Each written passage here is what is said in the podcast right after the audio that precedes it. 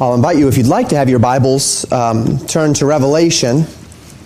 This morning, uh, we're doing what, what is customary for me to do at the beginning of every series. Uh, we, it's been a bit of a journey as we've been walking through the foundation of interpretation leading up to where we are today, giving you the big picture over the last couple of weeks of what God says as far as his plan for the Gentile nations, then his plan for Israel.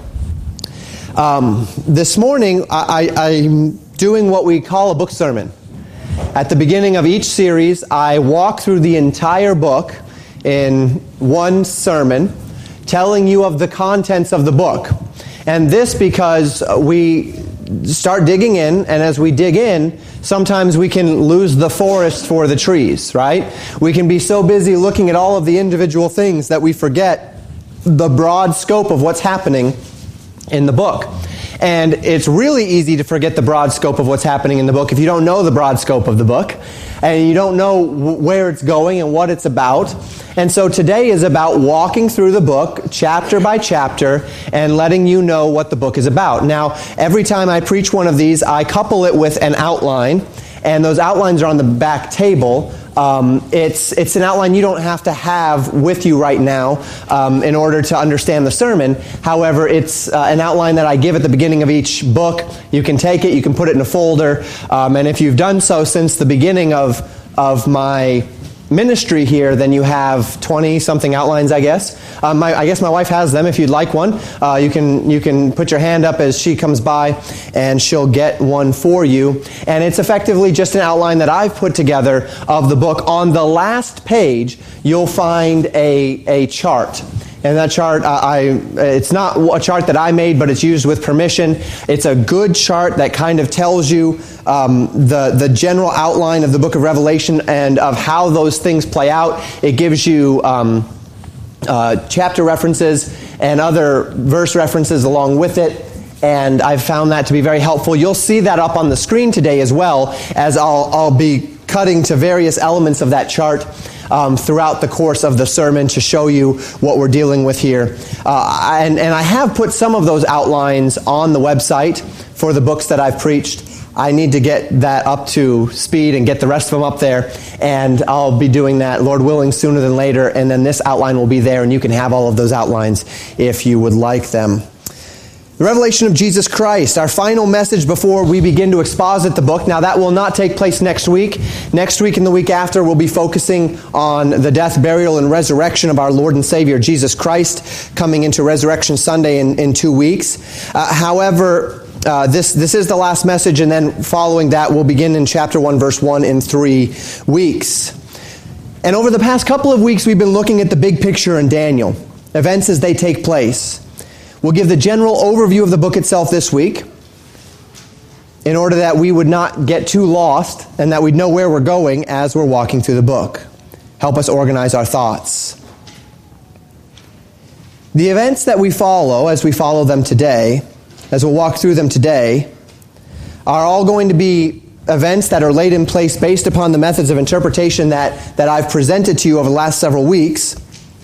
And as we step into chapter 1, verse 1, we see the Bible tell us the revelation of Jesus Christ, which God gave unto him, to show unto his servants the things which must shortly come to pass. We see a purpose statement there that the book is intended to show us the things that will come to pass. We'll talk about that more uh, in a couple of weeks. The text tells us that John was on the Isle of Patmos on the Lord's day, in the Spirit on the Lord's day. The scriptures tell us when he saw this particular vision.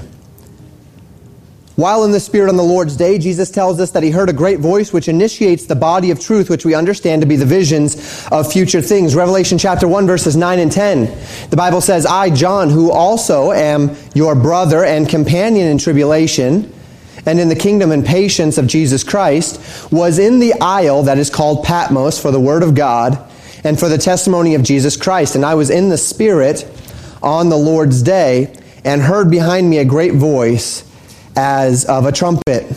And we'll see a, a message that is given to him that begins with the things that were, that's what he's speaking of now, then the things that are, the things that are right now, and then the things that are to come. John's first message is to the seven ministers of the seven churches, of seven churches found in regions throughout Asia where Paul had planted churches. These messages speak to the spirit of the church age with warnings, with commendations, and with blessings. So there are seven churches that um, John is writing to Ephesus, Smyrna, Pergamos, Thyatira, Sardis, Philadelphia, and Laodicea. Again, we'll talk about those more in the weeks to come as we dig deeply into the text.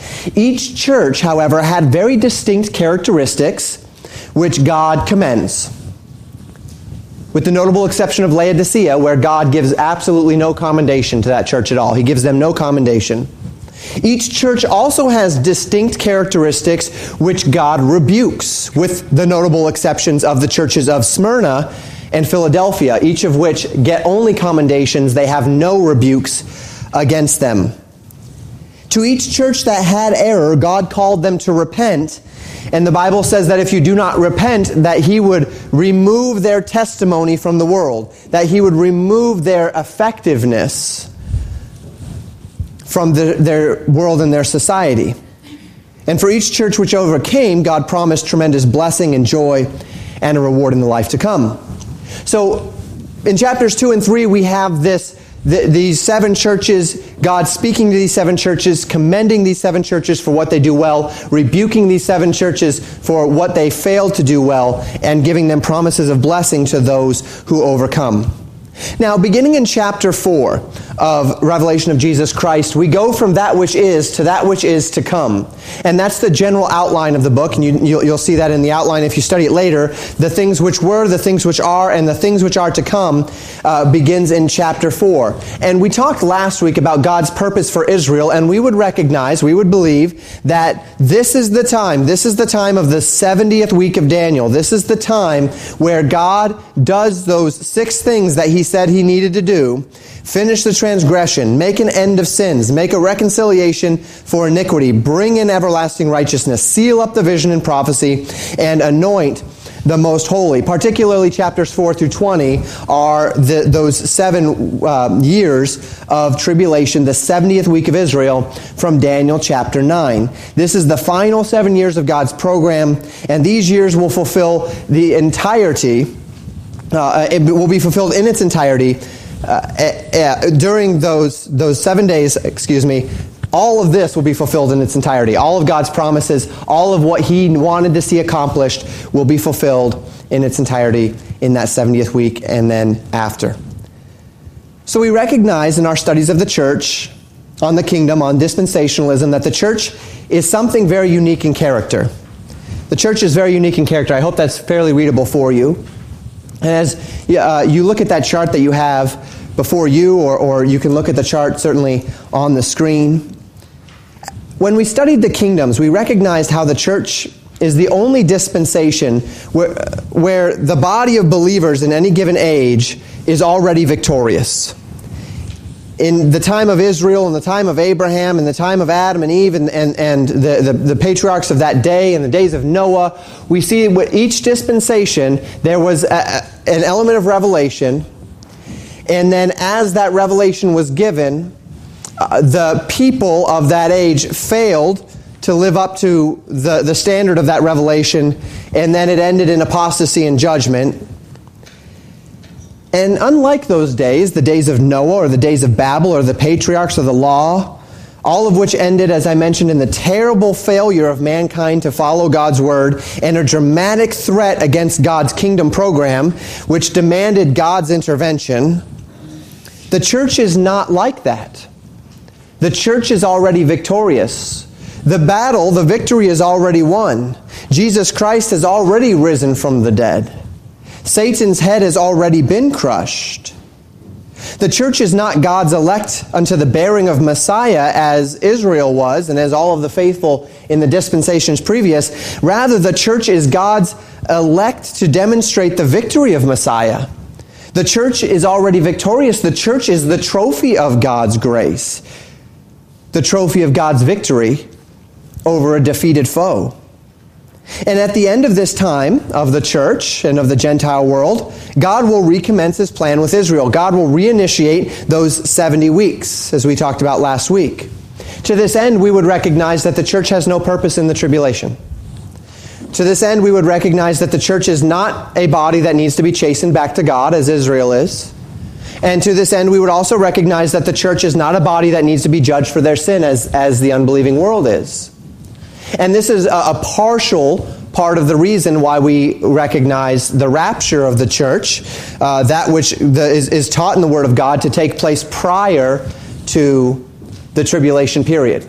Because the tribulation period, in essence, quality, and character, is entirely foreign to what God is and has done through the church and the very essence of who God uh, of, of who we are in Christ. We'll talk more about that, of course, when we get there. Uh, and I preach uh, at least one message, if not two, on the rapture and why we believe what we believe about it. And we'll talk about all of the different possibilities and, and why we stand where we stand on this. So we believe the church will be raptured out just prior to the beginning of the seven years of tribulation, and we would see this more most effectively between chapter um, 3 and chapter 4 in Revelation. Uh, starting from chapter 4 on, we never see God mention his church. We see God mention his saints, and that should be no surprise because Daniel 7 is filled with mentions of the faithful among Daniel's people as being the saints of the Most High. So the idea of there being saints would not surprise us, that, that people are still being saved, that people are, are coming to the knowledge of the truth. That's all there. But what we do not see throughout the rest of the book of the Revelation, at least on earth, is any mention of the church. We only see that in chapters 2 and 3. So Revelation 4 begins with a vision in the heavens before the throne of God. There we find 24 elders sitting upon 24 seats before the throne of God, and among them there are four beasts crying, Holy, holy, holy, Lord God Almighty, which was and is and is to come. They cry and they declare God's worthiness. So in chapter 4, it sets the tone for the book of the revelation of Jesus Christ. The tone, the book is intended to reflect the inevitable glory, honor, worth, and victory that will come to the God of heaven as he fulfills his plan on the earth, chastening and redeeming Israel unto himself, saving all those that will be saved, and judging the world in justice and in judgment. And this glory comes through one particular person called in chapter 5 the Lamb.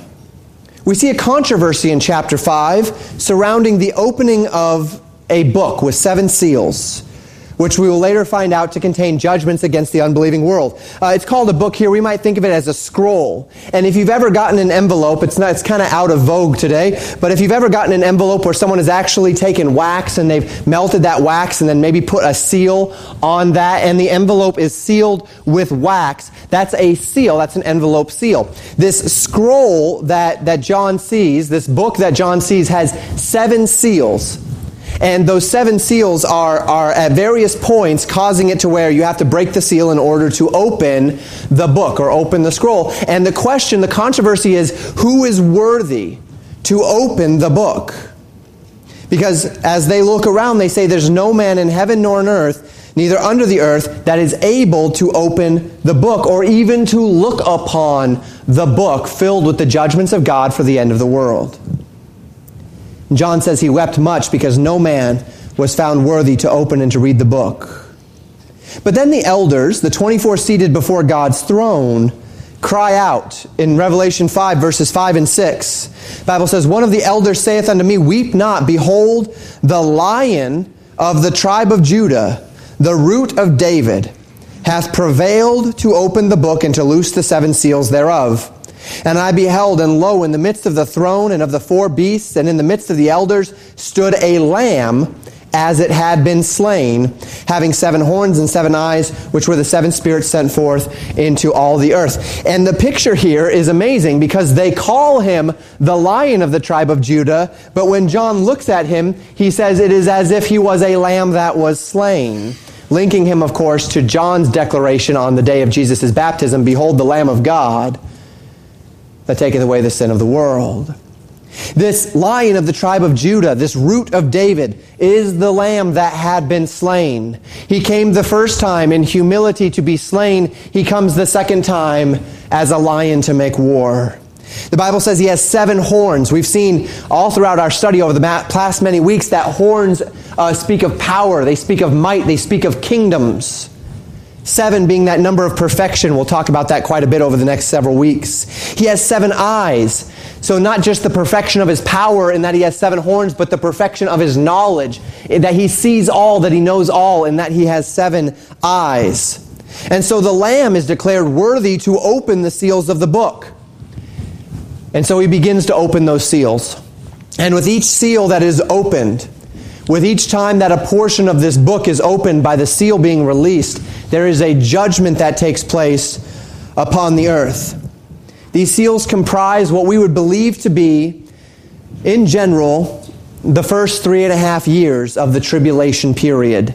Within this time, there will be a peace covenant, the Bible tells us, between Israel and Antichrist and they will have the freedom to make sacrifices in the temple, which once again will be built.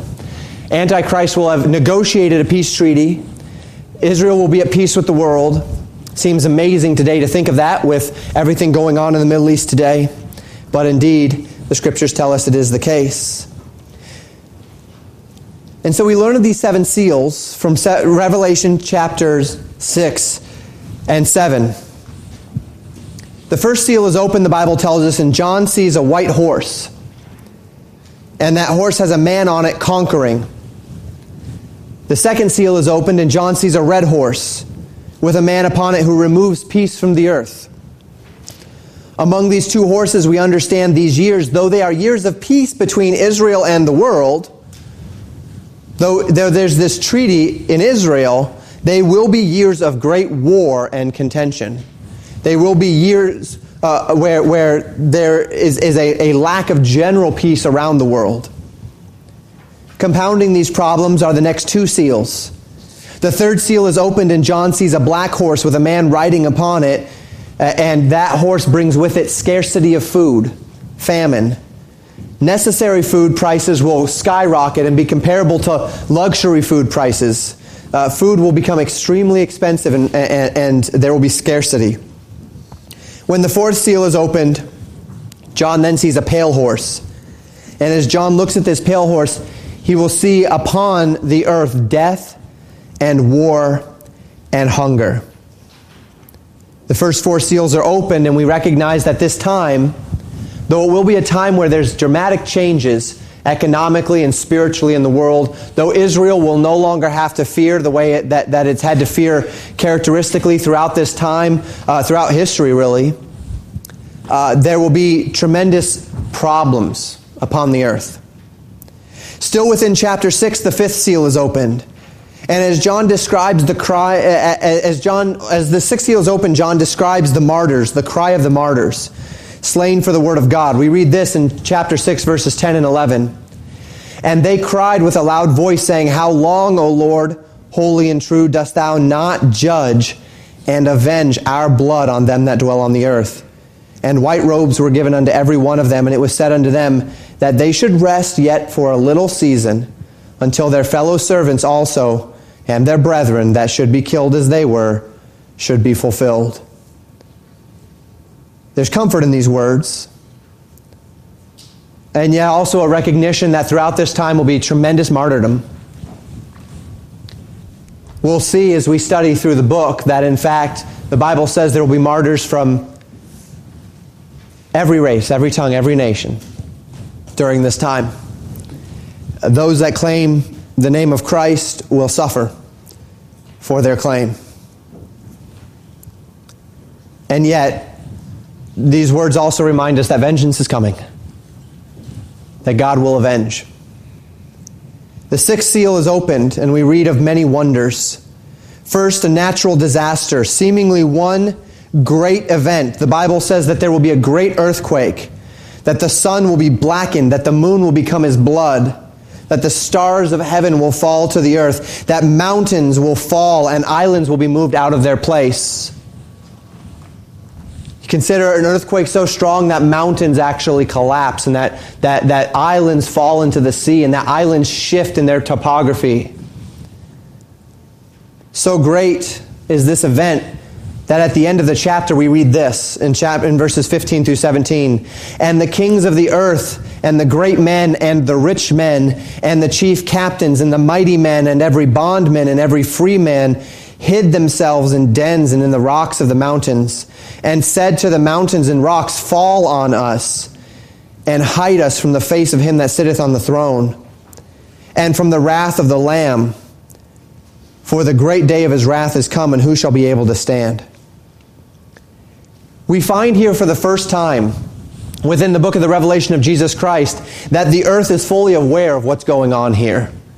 That it's not as if they just say, oh, well, I wonder why this is happening. They know why this is happening. They know what's going on here.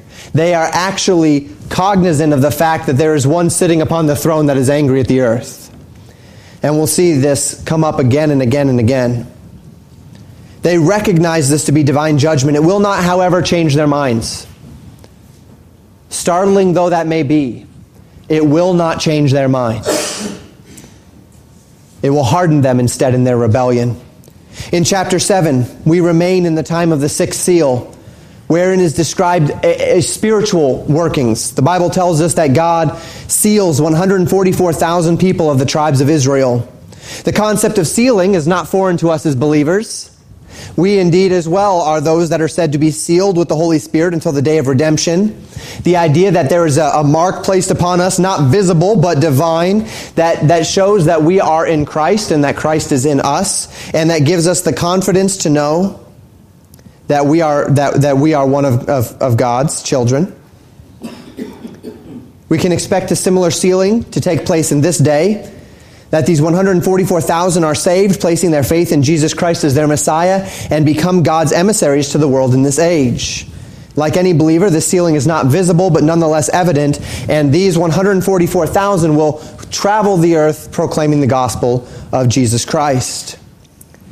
John then sees a great multitude, the Bible says, which no man could number, of all nations and kindreds and tongues before the throne, martyrs for the faith, crying out for joy, extolling the salvation of God. And as John asks about these many, he is told that they are the great multitudes that came out of the great tribulation, martyrs of a culture which will grow ever more hostile to the things of Christ as we get closer and closer to the end. And this ushers in the opening of the seventh seal of the scroll.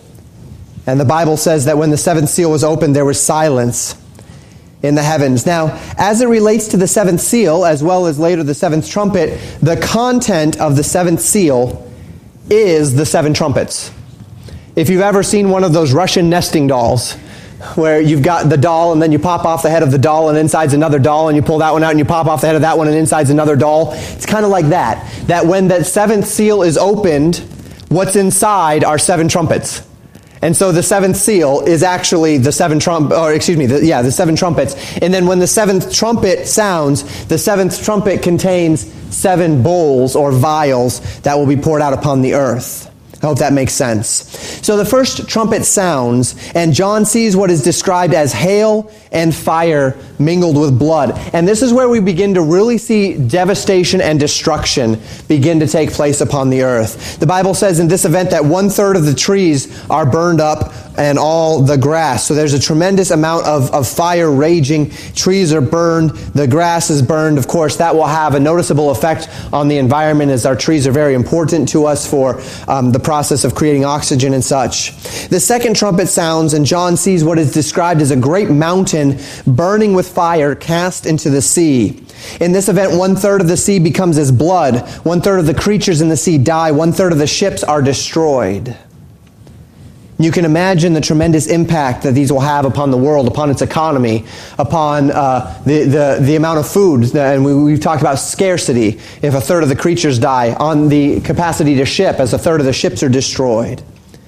The third trumpet sounds, and John sees a great star fall from heaven, burning as a lamp, which falls into the rivers and fountains. John calls this star wormwood. Wormwood is a plant with a terribly bitter taste that causes illness. Whereas the first wonder touches the ocean, taints the ocean so that the creatures die, this one will taint the freshwater supply, will cause the freshwater to, to turn bitter and poisonous, will spoil the freshwater supply, poisoning it. Many will die because they'll drink of the poisoned waters, the scriptures tell us. The fourth trumpet sounds, and John sees the lights of the sky dim. Unlike a complete darkening, in this case, it would seem as though the power uh, of the sun is turned down, as it were, so that the, it's turned down, it's dimmed by a third. Uh, almost like a, uh, an, an adjustable light. You just dim it a little bit, the sun will be dimmed. And again, this will affect everything. It will affect every element of how the earth functions. So we're seeing these natural disasters take place, and it's bringing about famine, and it's bringing about uncertainty, and it's bringing about all of these things as these natural disasters take place. To this end, John hears the angel's cry. Bible says, I beheld, Revelation 8.13, and heard an angel flying through the midst of heaven, saying with a loud voice, Woe, woe, woe to the inhabitants of the earth by reason of the other voices of the trumpet of the three angels which are yet to sound. Four have sounded, three are yet to sound, and these woe, these, these trumpets are what we call the woe judgments. As the angel proclaimed, three woes upon the earth. And the fifth trumpet is the first of these three what we call woe judgments, and it's described in chapters 9 through 11. And what John sees here is an angel, and he falls from heaven to earth, having the key, the Bible says, to the bottomless pit. Uh, the bottomless pit is described in several instances in the New Testament as a place where disobedient angels were kept in chains, awaiting the time of judgment. This angel opens the bottomless pit, and the Bible says smoke arises from it as a great furnace. From the pit comes horrible peace, uh, beasts beasts that John describes as locusts, but these locusts have a sting as the sting of a scorpion. And they're commanded not to harm the vegetation. Typically, a locust would go in and would harm the vegetation. It would come in and it would eat up all the crops. But uh, this, these locust beast things are commanded not to touch the vegetation, but rather they are commanded to torment all of those among mankind who do not have um, the, the, the sign of God, who are not believers, who are not sealed with the seal of God. And they do this, and they torment humanity for five months. And the Bible says that men will seek death in these days, but will not be able to find it. John describes the king of these demons as being an angel of the bottomless pit, uh, called Apollyon in the Greek, Abaddon in the Hebrew, a name that means the destroyer. The second woe is the sixth trumpet. John hears a, voice commanded uh, commanding four angels that are bound in the river Euphrates, the Bible says, to be loosed. And this is a preparation for an hour that is not yet to come. This is a preparation for what we call Armageddon. Uh, John then sees an army of 200 million horsemen in number, which will destroy one third of the men upon the earth. We don't know if this is a uh, physical army or if this is a, a spiritual army, as it were, perhaps these locusts uh, or, or, an army of such, or whether it's, it's a physical. We'll, we'll talk about that more as we get there uh, and dig into that when, when we get there at the time.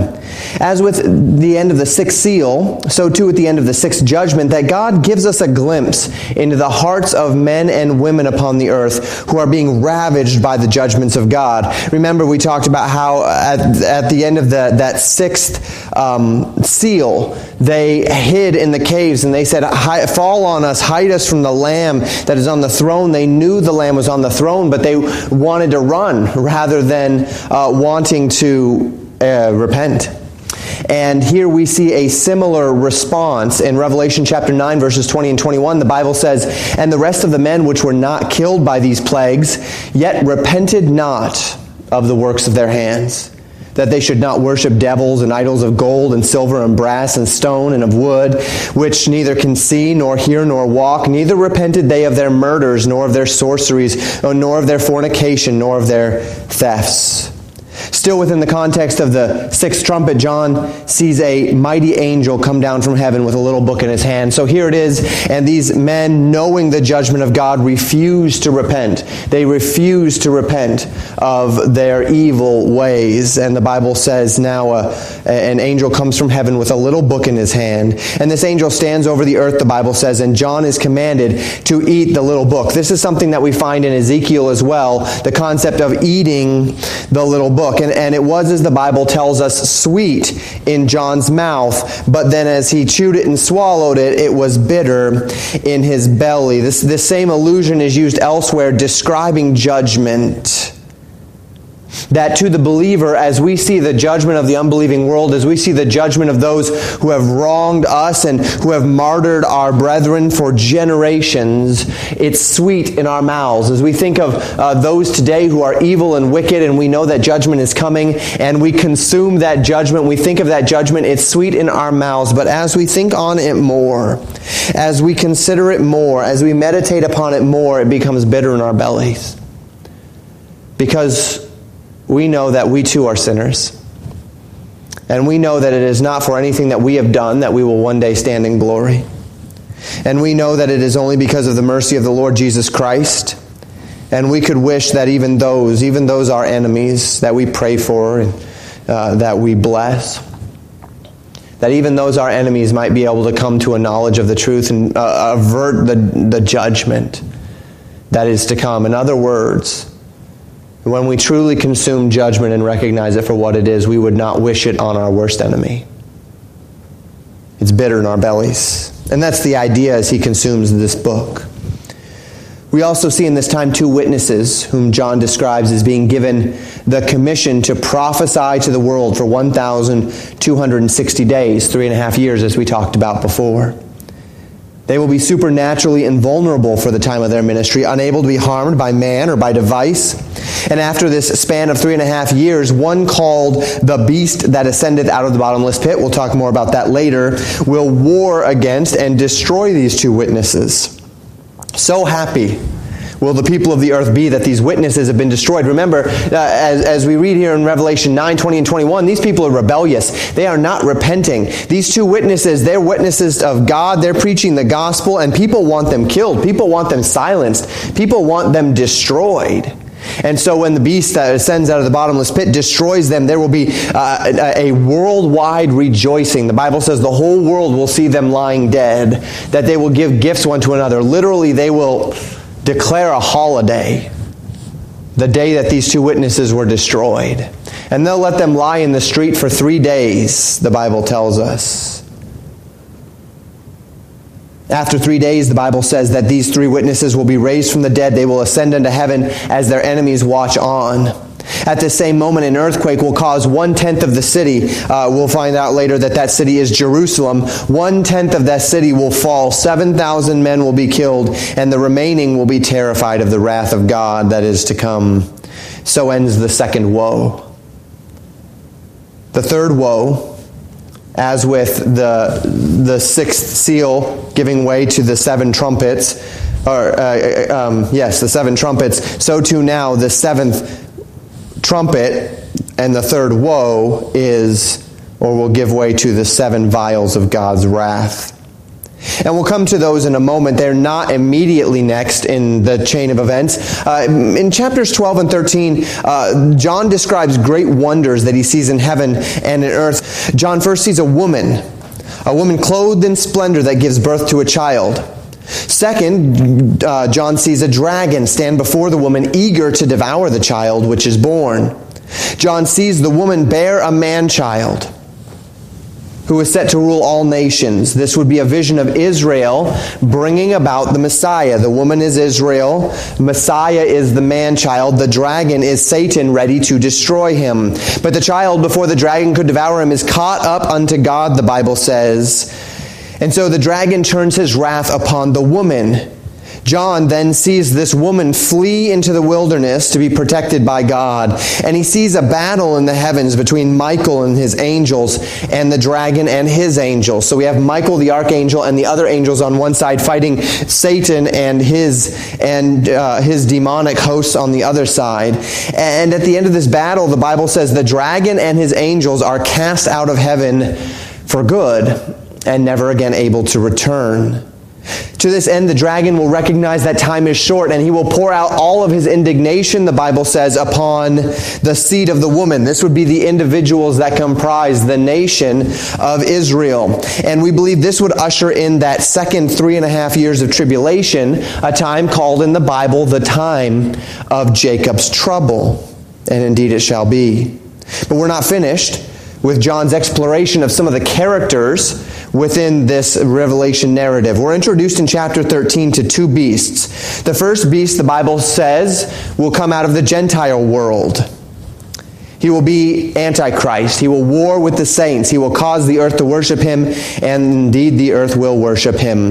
The second beast will likely come out of the nation of Israel. Uh, we take this because the first beast is described as coming out of the sea, and the second beast from the land. And generally in prophecy, the sea is the Gentile world, and the land is Israel. We'll talk about other views when we get there as to what this might be. This beast is called the false prophet. He will do great wonders in the name of Antichrist. He will encourage those that are upon the earth to worship Antichrist. And as we see these two characters uh, find form, we recognize that there is an unholy trinity. We talked several uh, weeks ago now about the kingdom conflict, about Satan and his kingdom versus God and his kingdom, and Satan attempting to construct a counterfeit kingdom. And a part of that will be a counterfeit trinity.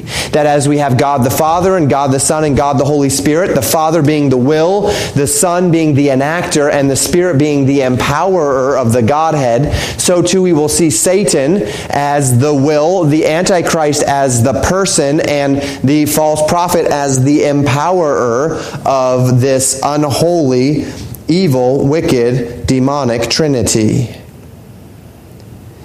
At this time, the Bible says this false prophet will compel people to take a mark called the mark of the beast, with which they may not buy or sell, without which, excuse me, they may not buy or sell. It will be a mark of worship to Satan. It will be a mark of loyalty to the kingdom of Satan. It will also be required to function in society. Now, the final topic before we consider the seven vial judgments is a reconsideration of those 144,000 that were saved earlier on in the tribulation as we read it. These had been protected for a time, likely the same amount of time as the two witnesses. Yet in chapter 14, we find this, these 144,000 in heaven as martyrs. John sees three angels in the heavenlies. The first angel was sent throughout the world to preach the gospel to every nation and kindred and tongue and people. And so we see through this that God's mercy endures even in this time of judgment. The second angel was sent to declare doom upon Babylon, what we would understand to be the world capital, the center of economic and religious life among the people united against God, going all the way back to the days of the Tower of Babel and Nimrod's rebellion. The third angel was sent to pronounce doom upon the unbelieving world, upon those who love Satan and his kingdom above God and his kingdom. John describes a reaping of the unbelieving world, a great death upon them. In this, we see almost three phases. Phases that we might recognize to be the first, middle, and end of the tribulation. Again, we'll talk about whether that's valid or not uh, and why, why we might see that or not as we get there. The first being the preaching of the everlasting gospel to all nations, the middle being the doom of Babylon, and the end being the destruction of the world. So, this leads us to the final set of judgment, the last plagues, the seven golden vials of wrath in chapter 16. The first vial, or bowl, is poured out upon the earth, and men with the mark of the beast are plagued by a terrible sore The second vial is poured out upon the sea, and the sea is turned to blood, and every living thing dies in the sea. The third vial is poured out upon the earth, and the rivers and fountains become blood, again spoiling now the natural water sources, the ones with which people would drink, or from which people would drink. Fourth vial is poured out upon the earth, and the sun is turned hotter, and men are scorched. So whereas before the sun was dimmed by a third, now it's turned up, it's made hotter, and so men are now being scorched in the great heat of the sun. And at this point, you would say, surely they will repent. Surely, after all of these judgments, they will repent. Absolutely not. So we read in Revelation 16, verse 9 And the men were scorched with great heat and blasphemed the name of God, which hath power over these plagues, and they repented not to give him glory. The fifth vial is poured out upon the earth, and the kingdom of the beasts the specific realm over which Antichrist rules is blanketed in total darkness. This is a, darkness that you can feel. Men will gnash because of the darkness, kind of like that solitary confinement darkness, the thick darkness. You can't even gain any sort of sort of uh, bearings because the, your eyes need light to be able to see. Uh, well, my eyes adjust in the dark, but it only adjusts to the extent that your eye can then bring in more light. If there is zero light, then no matter how much your eyes adjust, you can see nothing. You have no bearings, and it is a miserable. It's torment. And that's the darkness that will fall over Antichrist, the beast's kingdom here. And again, we read at the end of that judgment in verse 11 of Revelation 16, and they blasphemed the God of heaven because of their pains and their sores and repented not of their deeds. These people will not repent, and this is the legacy of unbelief. It doesn't matter how much you see, it doesn't matter how much you know. It's about belief. There are people that know, there are people that see, there are people that get it, but they will never exercise themselves unto it. They have hardened their hearts against it. This is the legacy of unbelief. The sixth angel pours out his vial upon the great river Euphrates. Recall those four angels who had been loosed. At this time, the river is dried up so that the kings of the east might come to the day of Armageddon. John also sees three unclean spirits come out of the mouth of the dragon and out of the beast and out of the false prophet, and these lead the earth into the valley of Megiddo, the northwestern part of Israel. The seventh vial is poured out into the air, and John hears a voice that says, It is done. Then the Bible says there is an earthquake unlike any that has ever been upon the earth. We've already talked about a couple of earthquakes. One of those earthquakes moved islands on their foundations and some mountains collapsed. This earthquake, the Bible says that Babylon will be divided and be destroyed. Well, islands will literally just sink into the sea. They'll be swallowed up. Mountains will fall. Hail falls from heaven upon men. The end has come. In chapters 17 and 18, we read of the fall of Babylon, the economic and spiritual center of the world, united in rebellion against God. The city is described in the Bible as the great whore, the one who is unfaithful to God and who leads the charge to be unfaithful to God. She's described as a woman drunken with the blood of the saints and with the blood of the martyrs of Jesus. Chapter 18 describes the destruction of the great city. The world will lament the destruction of this symbol of their power as well as the economic uh, devastation that will come because it was the source of their riches and their wealth. And so, almost as an obituary to that city, the Bible tells us in Revelation 18, verses 23 and 24 And the light of a candle shall shine no more at all in thee, and the voice of the bridegroom and of the bride shall be heard no more at all in thee. For thy merchants were the great men of the earth. For by thy sorceries were all nations deceived. And in her was found the blood of the prophets and of the saints, and of all that were slain upon the earth. So will be destroyed Babylon. Revelation 19 describes Jesus' second coming proper.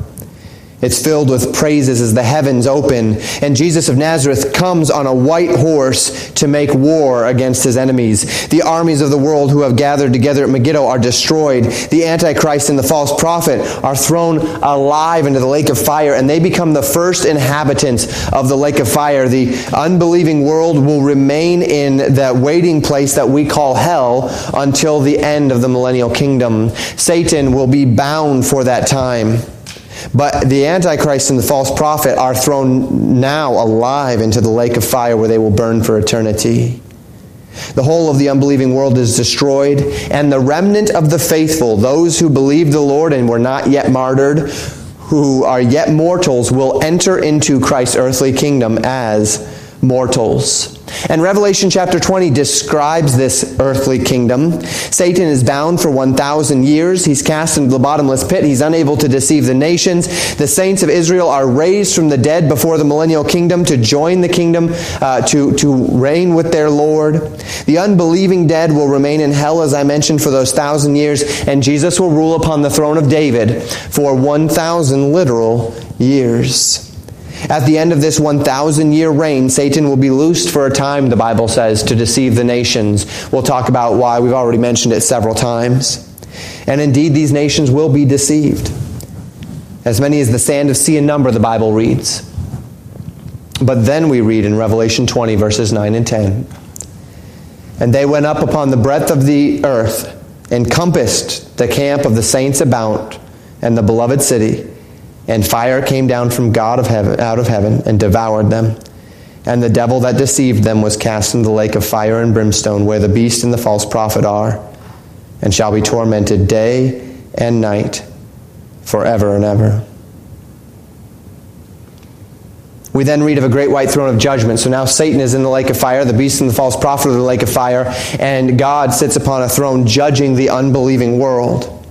The book of life will be open, and all that will be judged on that day, uh, the others, uh, the believing world, having ruled and reigned with Christ, having already been judged and found faithful, the unbelieving world will be judged and found guilty. Their names are not written in the book of life, so they will be cast into the lake of fire for all of eternity. Revelation 21 describes the new heaven and the new earth. New Jerusalem descends from heaven, a city of beauty and of safety, fitted for a time of perfect joy and peace. This description continues through Revelation 22, verse 5. And of this time we read in 22, verses 3 through 5. And there shall be no more curse, but the throne of God and of the Lamb shall be in it, and his servants shall serve him, and they shall see his face, and his name shall be in their foreheads. And there shall be no night there, and they need no candle, neither light of the sun, for the Lord God giveth them light, and they shall reign forever and ever. There will be no sun in that place, for indeed Jesus Christ will be the light. And we will serve him and we will reign with him forever and ever. To those who have read, to those who have heard, the call is an appeal to obey, to keep the words that were written to keep the words of this prophecy. Remember, that's how we began today, recognizing that Revelation is not just a book of information, it's a book that points us to obedience. How can we obey things that are yet future? How can we align ourselves with something that is yet future? This question reminds us that the purpose of the book is not to tell us the future, but to compel us unto action today. And this too will be our application today just in brief. Jesus says this in Revelation chapter 22, verses 12 and 13. And behold, I come quickly, and my reward is with me to give every man according to his work shall be. I am Alpha and Omega, the beginning and the end, the first and the last. The point of this book, brethren, is not doom. The point of this book is escape. The point of the book is not to emphasize those that die, but rather to emphasize those that can live. So the text continues. Revelation chapter 22, verses 14 to 17. Blessed are they that do his commandments, that they may have the right to the tree of life and may enter in through the gates into the city. For without our dogs and sorcerers and whoremongers and murderers and idolaters and whosoever loveth and maketh a lie, I, Jesus, have sent mine angel to testify unto you these things in the churches. I am the root and the offspring of David and the bright and morning star. And the Spirit and the bride say, Come. And let him that heareth say, Come. And let him that is athirst come. And whosoever will, let him take of the waters of life freely. This book is the book of the revelation of Jesus Christ. If you want to know what Jesus Christ is about, he is our sacrifice made for our sins. He is our coming, conquering King. He is the embodiment of God's justice and mercy. He is the Word of God. He is the one whose arms are open freely to give to all who, recognizing their need, will accept it from His hand. The Bible says, that we are all sinners, that all have sinned and come short of the glory of God. There is no amount of effort, there is no amount of work that you can do to get yourself to heaven. There is no amount of righteousness, uh, personal righteousness, self righteousness. There's no amount of knowledge that can get you to God. For all have sinned, the Bible says, and come short of the glory of God, that the wages of sin is death. That because you have sinned, you are separated from God. And this is our natural state, that we are separated from the life of God. And because of that, we deserve this doom. This doom is for those who have not been written in the book of life. This doom is for those who have not accepted Jesus Christ as their Savior. But notice the call. Notice the call that's found in Revelation 22. The Spirit and the bride, they say, Come. Come. And then John says, Let all of you who hear, let all of you who know that this is true, let all of you who name the name of Christ say to others, Come. And let him who is athirst come. We live in a world that is ravaged by sin. We live in a world of sorrow. We live in a world of, con- uh, of, of confusion. There are people, you know, the suicide rate in the last 10 years among young people has gone up 70% statistically. We live in a world that is thirsting for meaning, that is thirsting for purpose, and the Spirit and the bride, they say, Come. And we go out into this world and we say, Come. And anyone that's athirst can come. And whosoever will, it doesn't matter race, creed, color, it doesn't matter gender, Whosoever will, let him come and take of the waters of life, and they're free. Well, how do I take the waters of life? I'm thirsty. How do I take the waters of life? The Bible says that God so loved the world that he gave his only begotten Son, that whosoever believeth in him should not perish, but have everlasting life. You're separated from God. We're born separated from God. Our sin has separated us from God, but God, in His love, would not let you remain separated without a chance. And so He sent His Son, Jesus Christ, to die on the cross. And the Bible says that as Jesus hung on that cross, certainly it was painful. Certainly He bore scorn. Certainly He bore pain. But the thing that, that He did on the cross that was most notable is said in 2 Corinthians chapter 5, verse 21, that He hath made Him to be sin for us who knew no sin that we might be made the righteousness of God in him. That the Father took your sin and my sin and he punished Jesus Christ for our sin. He made him to be sin for us. Why would he do such a thing? Well, because Jesus is the spotless lamb. Jesus is the lamb that was slain. Jesus is worthy because he had never once sinned. And so he took your sin upon himself and paid for it that he might then give you his righteousness. You cannot earn your way to heaven. You cannot work your way to heaven. You cannot buy your way to heaven. You are dug into a pit that you cannot get yourself out of. Well, Pastor, I'll just stop sinning today. It doesn't matter. You're already in the pit. You can't get out of the pit. You are already guilty. But God so loved the world that he gave his only begotten Son that whosoever believeth in him should not perish but have everlasting life. For God sent not his Son into the world to condemn the world, but that the world through him might be saved. He that believeth on him is not condemned, But he that believeth not is condemned already, because he hath not believed in the name of the only begotten Son of God. Jesus died on the cross to save you from your sin. Jesus died on the cross to save you from the judgment that is to come. Jesus died on the cross that he might give you the gift that will quench your thirst. But you know, if Jesus just died on the cross, it wouldn't have been enough.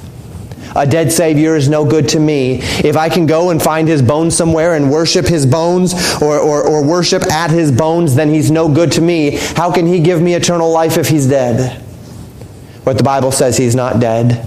The Bible says that three days after Jesus died upon the cross, that he rose again in victory over the grave, that he rose again in victory over death, that he claimed power over death, over sin, over hell. And because he has the power, he promises that whosoever will may have that power as well. Are you willing?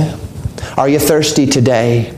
Have you ever come to the waters of life and drank of them freely? It's a free gift. It's for whosoever will. There's no conditions upon it. But you have to take of it. The Bible says it's a gift that must be taken. If I were to write your name in this Bible and I were to hold that Bible out to you and I were to say, This is for you, it's a gift, it's already paid for, there's no strings attached, and you look at this Bible and you go around and you tell everybody, Pastor Wickler has given me a Bible. He wrote my name in it, it's for me, and I can have it. And everyone says, Well, where is it? And you look at them and you say, Well, I never took it.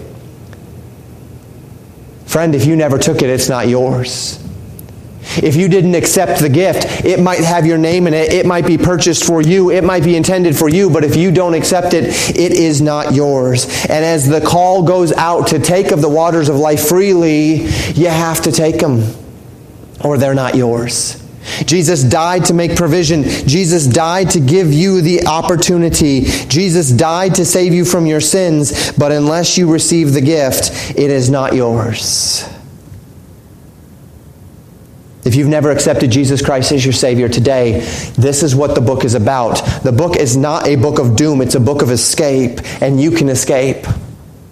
The book is not a book that says you are, uh, you are hopeless and you are helpless. It is a book that says you are doomed if you don't flee to the only one who can help you.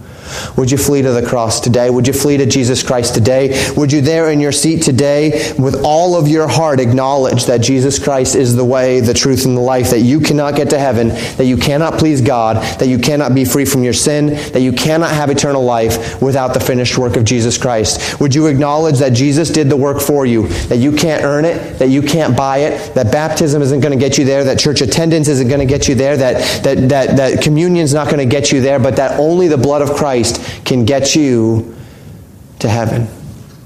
And if you'll believe that with all of your heart, the Bible says, and whosoever will, let him take of the waters of life freely, you will have eternal life. And for we who are in the faith today, these final words are words of motivation to us. Notice what it said. The Spirit and the bride say, Come, and let him that heareth say, Come. If you are one who has already heard the message, if you are one that already believes that this judgment is coming, if you are one that already recognizes that that judgment is on its way and that the unbelieving world will be judged, the call to you is to say, Come. It is to go out into the unbelieving world and call others to come. It's motivation. There's a world that needs to hear of Jesus' love. There are men and women lost in darkness, ravaged by sin, confused, who need to know the Savior. But these are also, they're not just words of motivation. Remember that they are indeed as well words of hope. The darkness of this world hates you. Your flesh battles you every day. You're tired, you're weary, you're worn remember that there's coming a day of rest. Keep fighting the battle. Keep fighting the good fight. Rest is on the horizon, but rest is not for today. We fight, we war, we strive for the mastery, that we may hear those words, Well done, thou good and faithful servant. And so it is that we read the final two verses of the book as we close our time this morning Revelation 22, verses 20 and 21. He which testifieth these things saith, Surely I come quickly. Amen. Even so, come, Lord Jesus. The grace of our Lord Jesus Christ be with you all. Amen.